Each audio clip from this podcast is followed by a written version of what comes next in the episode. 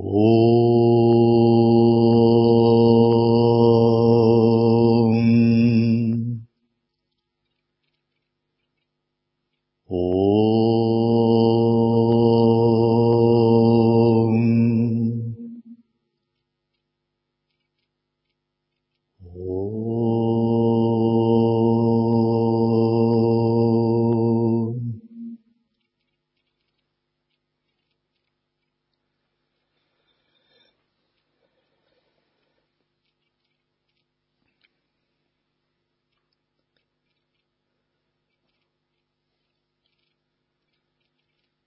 Текст Ману Самхита, глава 12.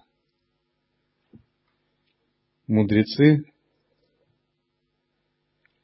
задают вопросы Бхаригу Муни о последствиях деятельности различных людей, совершенных в прошлых жизнях. Закон кармы – это одна из четырех тем аналитических медитаций, которые мы выполняем качестве предварительных практик. Непостоянство, страдания сансары, закон кармы, драгоценность человеческого рождения. Эти четыре темы называют четыре осознанности, переворачивающие жизнь. Можно так сказать, все проблемы вертятся в том, что мы недостаточно в молодости делали четыре осознанности. Если бы мы их хорошо сделали, у нас бы не было проблем с вайрагией, с сильной верой, с решимостью и так далее. Как только где-то возникают какие-то проблемы, это значит, мы недостаточно в нашей духовной юности, какие-то в послушнические годы, в годы мирские, эту тему выполнили. Нам надо возвратиться. Все вопросы сметаются, как только мы хорошо выполняем четыре осознанности. И вот одна из осознанностей – это закон кармы. Надо глубоко понять причины следствия. Вот часто мы видим, что-то происходит. Но мы анализируем с позиции этой жизни. Мы не понимаем, что все наши прошлые воплощения вели нас к этому. Все прошлые воплощения вели другого человека к этому. Вся эта ситуация уже давно-давно созрела в нашем тонком теле. Сейчас это точка просто реализации этой ситуации. Она была в потенции. Миллиарды кальп она ждала своего часа. И вот она произошла. И вот мудрецы призывают внимательно относиться к причинам, следствиям, к закону кармы. Постоянно осознавать действие закона кармы, свою скованность законом кармы и то, как мы превосходим закон кармы. Теория накопления заслуг, теория грехов, дурных действий, очищение и покаяние, теория следующих жизней, все вращается вокруг этого. Теория самосвобождения, насколько сильно наше самоосвобождение или насколько оно слабо в отношении кармических деяний. Так Пхригу Муни сказал, слушайте, сейчас я пишу вам последствия деятельности различных людей. Благоприятные или неблагоприятные действия рождаются от ума, речи и тела, которое возводит человека на высший, средний или низший статус жизни. Человек – это механизм, в котором есть сознание, ум, энергия, речь. Речь – это энергия, прана. И тело – грубые материальные татвы. Ум является движущей силой, которая действует посредством тела, создает три вида деятельности и имеет десять признаков. Жадность к чужой собственности, размышление о материальных наслаждениях и приверженность к ложным учениям являются тремя видами греховной деятельности ума.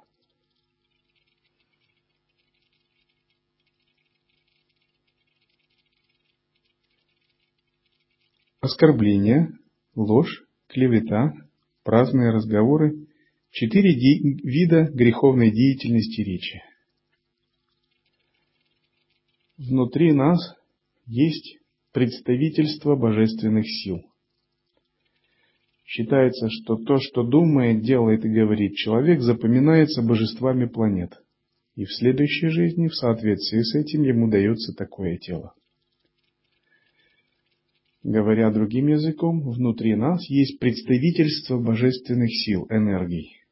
И одна из таких представителей – это Читрагупта, летописец, который создает внутри файлы памяти, внутренние хроники и постоянно записывает, записывает. Именно Читрагупта, это божество, ответственное за хронику, представляет Ямараджа. Эти записи, прежде чем происходит распределение в следующей жизни.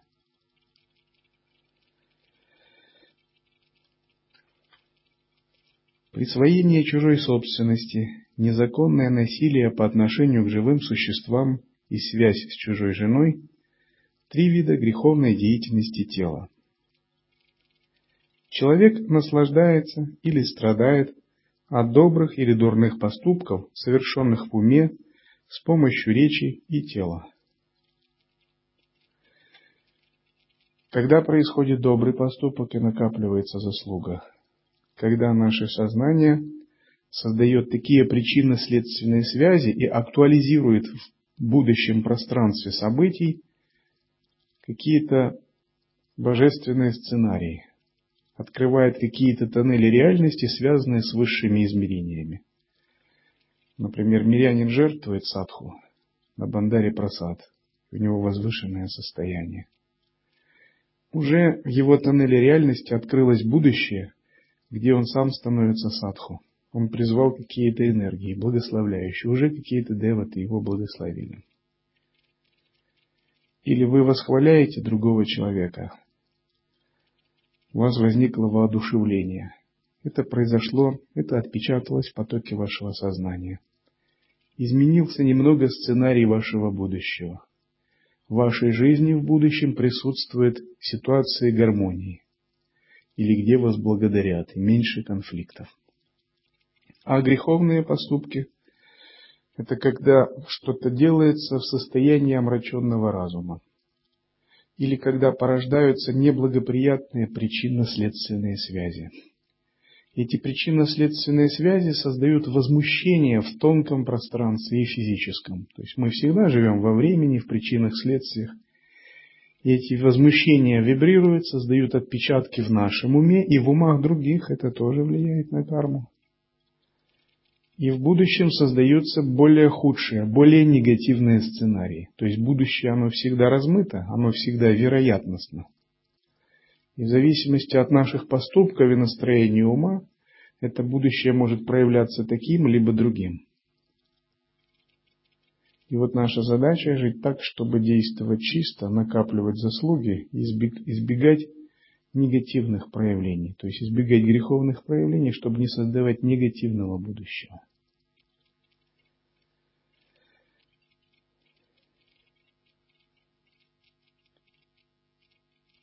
Вследствие греховной деятельности, совершенной посредством тела, человек в следующем рождении может воплотиться в неподвижной форме жизни. Вследствие греховной деятельности, совершенной посредством речи, в теле птицы или животного. А вследствие греховной деятельности, совершенной в уме, он может родиться человеком, принадлежащим к низшим слоям общества. Один тибетский лама пришел в монастырь, его спросили, где родился вот такой-то монах. Он сказал, мне очень жаль, но он родился среди животных. А по какой причине его спросили? Он перегружал Яков на горных переходах.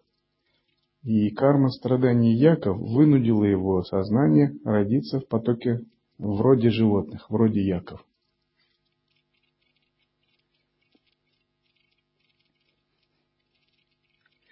Тот, кто обуздал свой ум, речь и тело, держа их под полным контролем, именуется триданди, победившим ум, чувство и тело.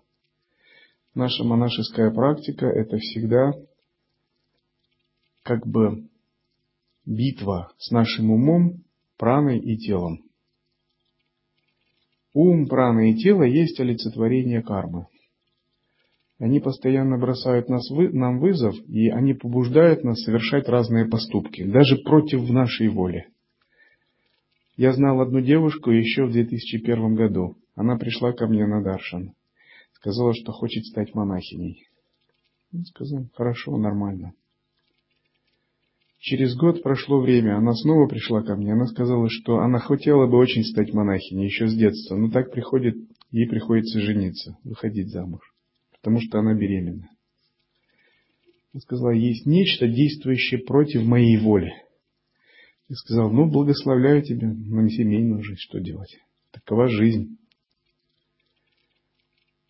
Вот действуют некие силы, которые вынуждают нас действовать руками, ногами, языком, гениталиями, умом, мыслями, всем чем угодно. И они просто так вас не отпустят, не оставят. Не будьте такими наивными. Вот это вот наивность такая, неоадвайтическая бравада. Она тут не проходит. Закон кармы действует, действует. И вы должны быть очень бдительными. Вы должны стать мастером в обмане противоборстве своих органов чувств, своих клеш, своего ума, своего тела и речи, вы должны их победить, как сильный мастер побеждает более слабого в боевых искусствах. А то, что они будут действовать, это не сомневаться. Они будут пытаться проводить свою линию. Карма – это их путь. Путь ума – думать по-своему, путь языка – разговаривать, сплетничать и прочее. То есть путь тела совершать разные действия, позволяющие наслаждать тело, у них как бы есть свой разум небольшой своя дхарма. А садху тот, кто пытается отделить себя от всего этого и противодействовать. Он хочет их победить, одолеть. Но делать это надо правильно. Если вы объявите свое тело, свою энергию, свой ум себе врагами, вы тоже не очень хорошо будете себя чувствовать. Нужно очаровать свое тело, речь и ум, чтобы они сами сдались. Не надо с ними воевать, жестко конфликтовать.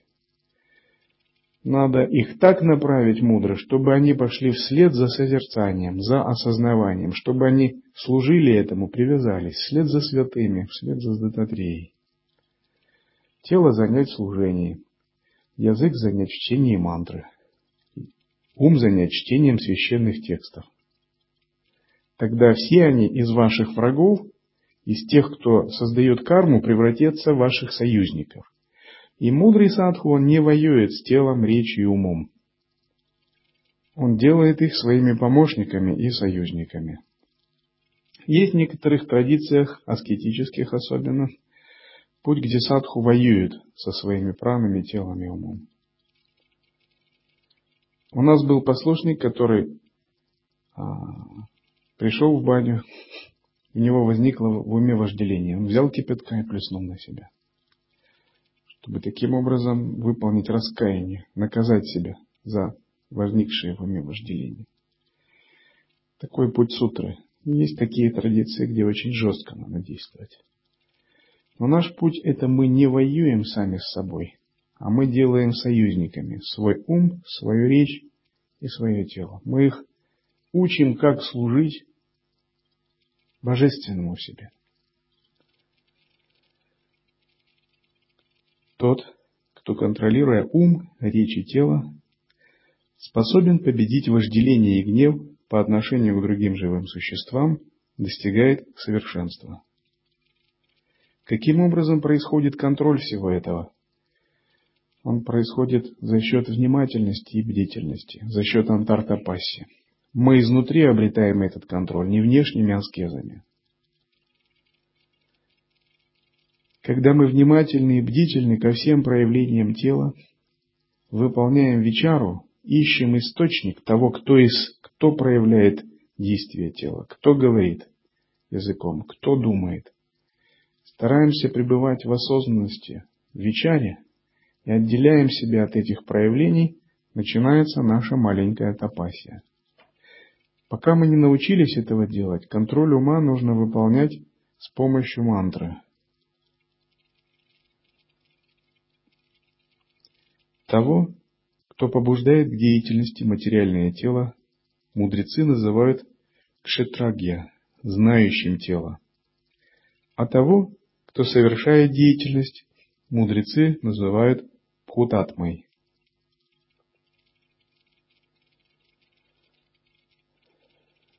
Сознание, которое совершает деятельность, ложное эго, приписывающее себе плоды деяний, чувство делателя, это пхутатма. А тот, кто побуждает к действию, есть знающий это тело, кшетраджня, того, кто обладает материальным телом или воплощен в нем, называют дживой, которая, рождаясь в различных телах, испытывает то счастье, то страдание. Тело – это всего лишь скафандр, это наволочка, а сами мы души прежде всего, бессмертные души. Мы привыкли оценивать себя по телу, но на самом деле не слишком надо обращать внимание на тело. Человек прежде всего сознание – когда душа покидает тело, то его сжигают быстро. Никто больше не хочет с ним общаться. Говорят, он ушел. Но ушло не тело, а ушла душа, ушло сознание. Все мы бессмертные души, находящиеся в телах. И когда мы оцениваем кого-либо, так надо и думать. Это бессмертная душа. А тело – это аватар, которым она управляет. И за плечами этой души уже множество воплощений. И эта жизнь предназначена для того, чтобы развить свое сознание в этом воплощении с помощью вот такого материального аватара. Чтобы больше не реинкарнировать. А вот когда мы интересуемся чем-то, это проявляется наша склонность к реинкарнации, к созданию тела. Вот нам какой-то человек понравился, мы начали уже думать о нем. Это наша склонность получить новое тело в промежуточном состоянии. Или мы любопытничаем, рассматриваем, как живут другие люди, разные живые существа, львы, собаки, тигры. Это наша склонность к реинкарнации в теле, то есть желание опыта. Желание получить опыт, как быть мужчиной, как быть женщиной, как быть богатым, как быть царем, как быть правителем как быть в теле кошки, собаки, крокодила, носорога. Вот все эти любопытства, тенденции сознания не самосвобожденные, эти наши тенденции реинкарнации. Желание получить опыт в каком-либо теле, которое мы еще не испытали. И если душа получила опыт в теле, то ей не интересно наблюдать за другими, она это уже знает. Но ей очень интересно наблюдать за тем, где она еще не получила. И глупые души получают вновь и вновь новое тело, потому что у них есть желание реинкарнировать, получить соответствующее тело. То есть тело получается в соответствии с желаниями души. Мудрые души этот опыт реализовывают за одну жизнь. Они отрешаются от опыта, они освобождают опыт силой своей джняны. Поэтому в следующей жизни им не нужно реинкарнировать, по крайней мере в грубые тела. И грубые души желают грубых тел. Они желают грубых тел, потому что в грубых телах можно получать грубые наслаждения. И в следующей жизни они такие получают. Более утонченные же души не желают грубых тел, но они желают тонкие астральные тела, жить как боги, ситхами владеть. Но если в них есть просто привязанность за тонкое тело, они будут жить в райских измерениях как боги, а потом заслуги закончатся, могут снова опуститься вниз. То есть у них невозможна эволюция. Есть привязанность к тонкому. И только мудрые не желают ни грубых тел, ни тонких тел. Они желают только божественного, только трансцендентного. И даже если они создают тонкое иллюзорное тело, то в этом теле у них нет желаний.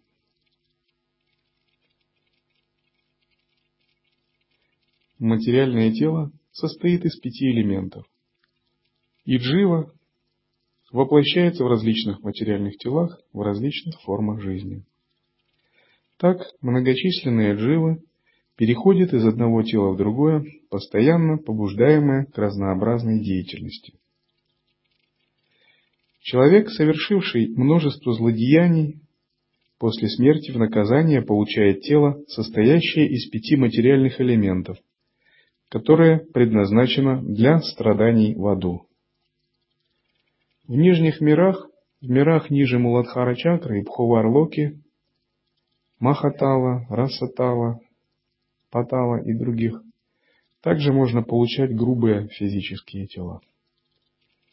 И в зависимости от кармы живое существо может родиться либо нагом, либо асуром, либо дайтим в этих мирах, иметь очень плотное тело, либо страдать, где наги, дайти и асуры будут стражниками адов, в которые оно попадает. А если в нижние миры попадают ситхи, то они создают плотное тело, но сами они проявляются как божества, и они не связаны этими телами. Они проявляются как божества в центре мандалы в этих нижних мирах. Материальное тело после смерти растворяется с пятью элементами, а Дживу, совершившую множество злодеяний, наказывает Ямарадж, полубог смерти и справедливости.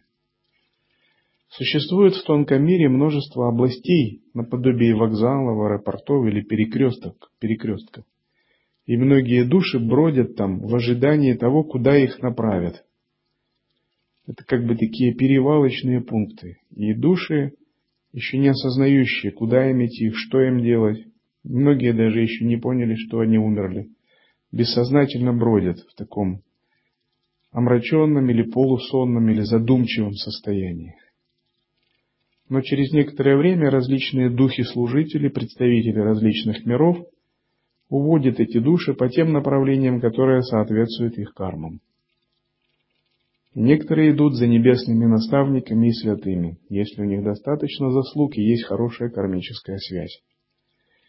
Некоторые идут в надежде устроиться в каком-нибудь мире, который соответствует их миру например, в мире предков Петрисов, желая встретиться с душами умерших родственников. Если эти души как бы заботятся о них, то они могут взять их к себе. Некоторых душ соблазняют и обольщают разные демоны, бесы-искусители, играя на их желаниях и чувствах, и уводят за собой, чтобы затем контролировать их души. Некоторые души вспоминают выполненные духовные практики и сами начинают, никого не слушая, выполняют перенос сознания в более высокие миры входят в самадхи. А некоторые души не попадают туда вообще.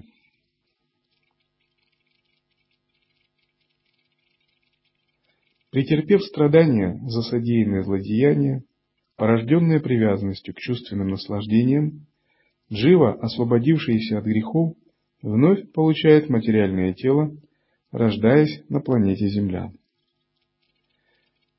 Перед дживой, индивидуальной душой, постоянно стоит выбор – идти по пути дхармы, ведущей к счастью, или по пути порока, ведущего к страданиям в этой жизни и следующей. Если душа следует по пути дхармы, заслуг, добродетели, после смерти она отправляется в райские миры блаженства.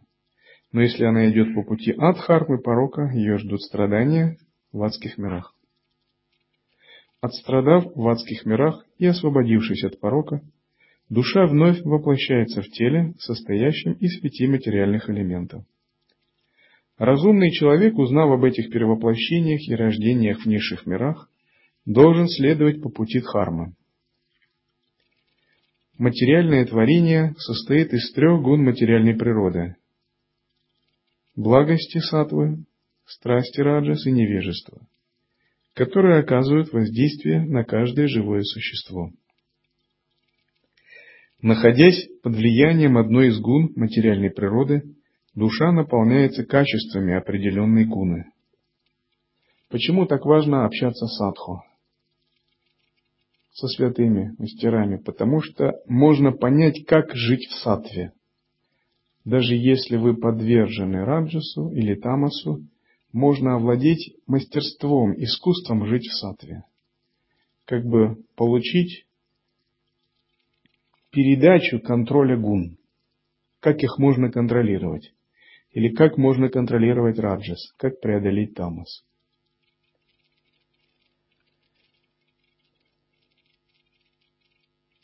Гуна благости проявляется в знании, страсть в привязанности и отвращении, невежество в невидении, заблуждении и тьме. Под влиянием гуны благости или добродетели человек испытывает умиротворение, исполнен знания, радости и счастья.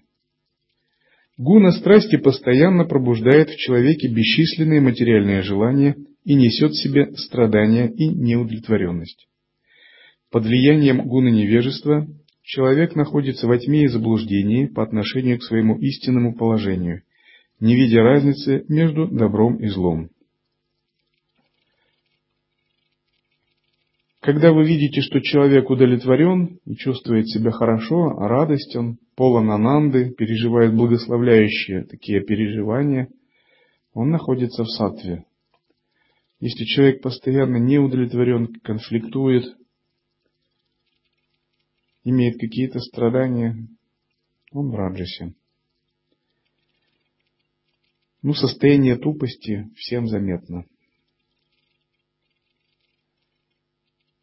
Путь садху – это пресечь тамас себе, обуздать раджас, и раджас перевести в сатву. А затем от сатвы пойти выше, трансцендировать сатву, не привязываясь даже к сатве. Будучи в раджасе, не следует мечтать о просветлении. Это невозможно. Ну, например, как если у вас, ну, если у мирского человека зарплата пять тысяч рублей, ему не следует мечтать, что он купит в Европе большой дом, замок, особняк за несколько десятков миллионов. Это невозможно. Он должен накопить много денег, и тогда он может мечтать об этом. Будучи в раджасе, надо сосредоточиться на контроле раджаса, на усмирении раджаса и утверждении в сатвагуне. Будучи в тамасе, тоже невозможно думать о просветлении – Нужно выдернуть себя из тамаса с помощью раджаса, а затем перевести в сатву себя. Только сатва дает возможность идти по настоящему пути самадхи, освобождения и просветления. Хригу Муни говорит, теперь я подробно опишу последствия, возникающие от влияния трех гун материальной природы. Изучение вет аскетизм, знание священных писаний, чистота, обуздание чувств, исполнение предписанных обязанностей и размышления о вечной природе души – признаки благости сатвы. То, что вы находитесь здесь, это говорит о том, что у вас есть достаточно сатвы, достаточно заслуги, чтобы практиковать здесь, быть и слушать все это. Многим людям не удастся сюда попасть в этой жизни в принципе, потому что у них недостаточная пропорция сатвагуна. Привязанность к чувственным удовольствиям, непостоянство, совершение порочной деятельности, привязанность к плодам и постоянное стремление к деятельности – признаки гуны страсти. Алчность, лень, нерешительность, жестокость, безбожие, паразитический образ жизни, глупость и инертность – признаки гуны невежества. Теперь я вкратце расскажу, как каждая из этих гун природы проявляет себя в прошлом, настоящем и будущем. Если человек, совершив, совершая или намереваясь совершить какое-либо действие, испытывает угрызение совести – Ученые-мудрецы характеризуют эти признаки качествами невежества. Если человек стремится своей деятельностью добиться громкой славы и признания, не обращая внимания на неудачи, мудрецы объявили эти признаки качествами гуны страсти. А если человек действует без привязанности к плодам, из чувства долга, с решимостью, Мудрецы объявили эти признаки качествами гуны благости. Теперь услышьте описание перевоплощения души, которая вследствие своих деяний принимает хорошее или дурное рождение. Великие грешники, проведя множество рождений, и претерпев множество страданий и мучений в аду, в конце концов рождаются в следующих условиях. Убийца Брахмана рождается либо собакой, свиньей, ослом, верблюдом, коровой, козлом, овцой, оленем, птицей, чандалом, либо пулкашем. Это существа из низших каст, почти не обладающие разумом. Брахман, жрец, пьяница, рождается либо червем, насекомым, мотыльком, птицей, поедающей испражнения, либо хищным зверем. Брахман, укравший золото у Брахмана, должен тысячу раз родиться пауком, змеей, ящерицей, водоплавающим животным, злобным пешачи, привидением. Тот, кто прелюбодействовал с женой гуру, то есть если гуру мирянин, должен сотни раз родиться травой, кустарником, деревом, плотоядным животным и же жестоким зверем. Тот, кто извлекает удовольствие от причинения насилия другим живым существам, родится хищным животным. Тот, кто вкушает запрещенную пищу, родится червем. Тот, кто занимается воровством, родится животным, поедающим плоть. Кто вступает в половую связь с нескорожденной женщиной, родится претом, привидением. Кто общается с порочными и падшими людьми, похищает собственность Брахмана, родится Брахмаракшасом. Также считается, что Брахмаракшасом может родиться человек, если он был Брахманом, жрецом, священнослужителем при жизни, но у него были совершены какие-то ошибки в его деятельности.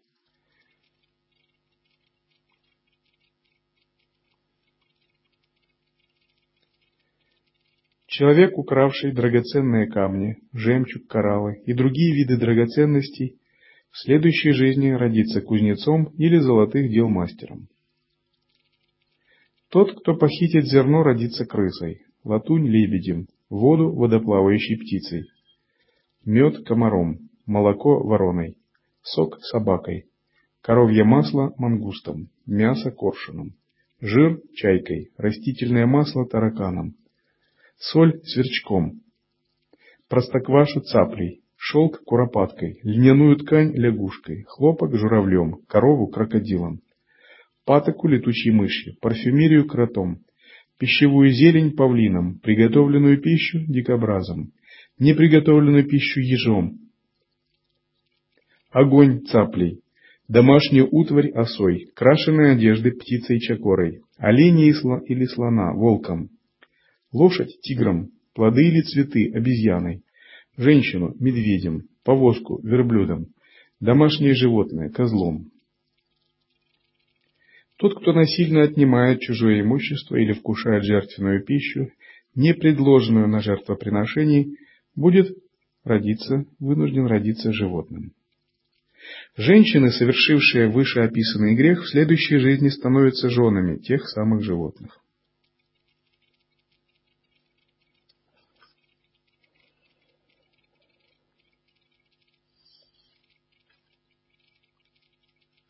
Брахман, оставивший свою дхарму, становится привидением, питающимся блевотиной.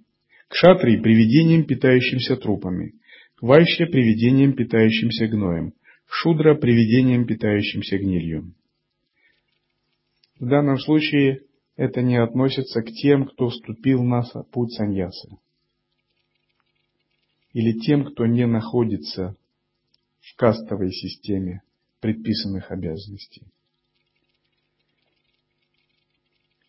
Чувства, через которые человек стремится получить наибольшее наслаждение от чувственных удовольствий, становятся для него источником страданий. Глупцы не знают, что стремясь удовлетворять чувства, они вновь и вновь навлекают на себя бесчисленные страдания, рождение за рождением. Они претерпевают мучения в темнейших районах ада, где растут деревья с листьями, острыми, как мечи, способными рассечь тела грешников – где вороны и совы живьем пожирают их, где поверхность земли раскалена до красна, где стоят котлы с кипящей водой для нестерпимых страданий. Грешники рождаются в презренных утробах, претерпевая голод, муки, страх, холод и жару. Они испытывают боль рождения, появляясь на свет в агонии, закованные в рабство материального существования.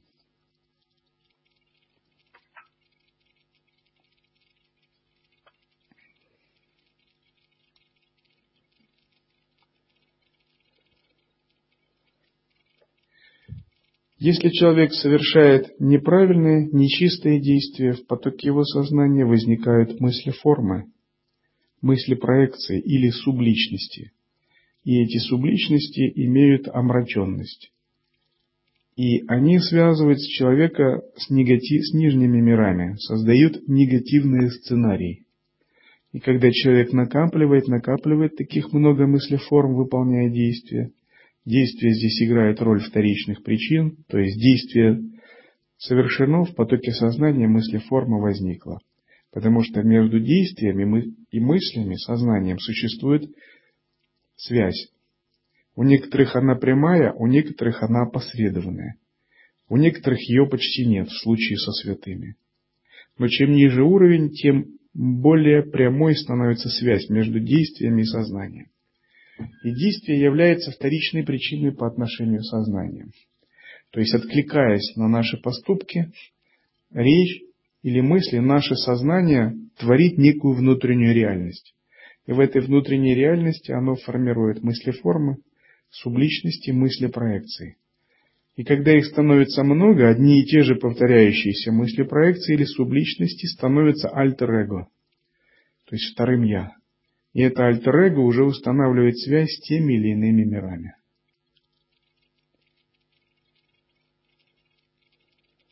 Когда мы занимаемся раскаянием, практикой самскар-шутхи, что мы делаем? Мы входим в поток нашего подсознания. Мы анализируем и берем, стираем накопленные субличности, накопленные проекции. Мы их как бы обрезаем, не даем им будущего. Мы как бы нажимаем кнопку DLT. Очень важно понять ценность раскаяния, покаяния, открытия помыслов. Даже если мы что-либо совершили, мы можем все это стереть. А что делать, если что-то неправильное, сильно неправильное создано? То есть порождена сильная мыслеформа или сильная субличность. Тогда надо не просто сделать раскаяние, а сделать покаяние и тапасию, подкрепить ее тапосом, создать противоположную, мощную очищающую силу, какую-то аскезу выполнить. И у нас есть перечень аскез, называется он праящита, епитимию. Но вообще-то, чтобы не делать эпитимии, не надо ничего делать неправильно, и все, все будет хорошо.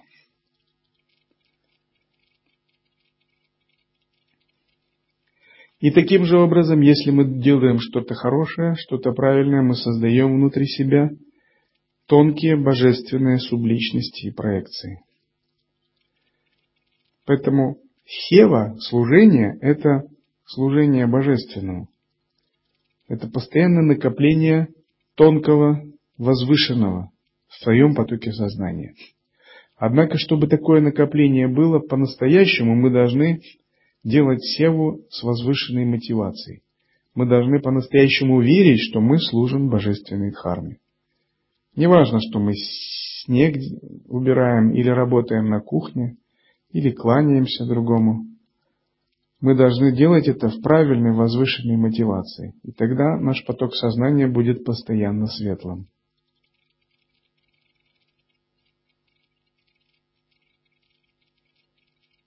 Таким же образом, когда мы делаем почитание божественных сил, баджан манду, практики, если наша мотивация возвышенная, наш духовный тонкий мир очищается.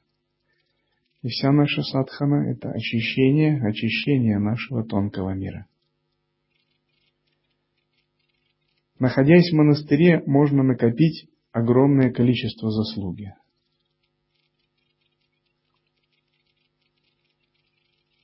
Поэтому, если вы желаете блага себе, не упускайте такую возможность. Служите другим, служите прибежищу, служите трем сокровищам. Через севу очищайте свой ум, а через созерцание усмиряйте раджас. Через джняну выполнение садхан развивайте сатву.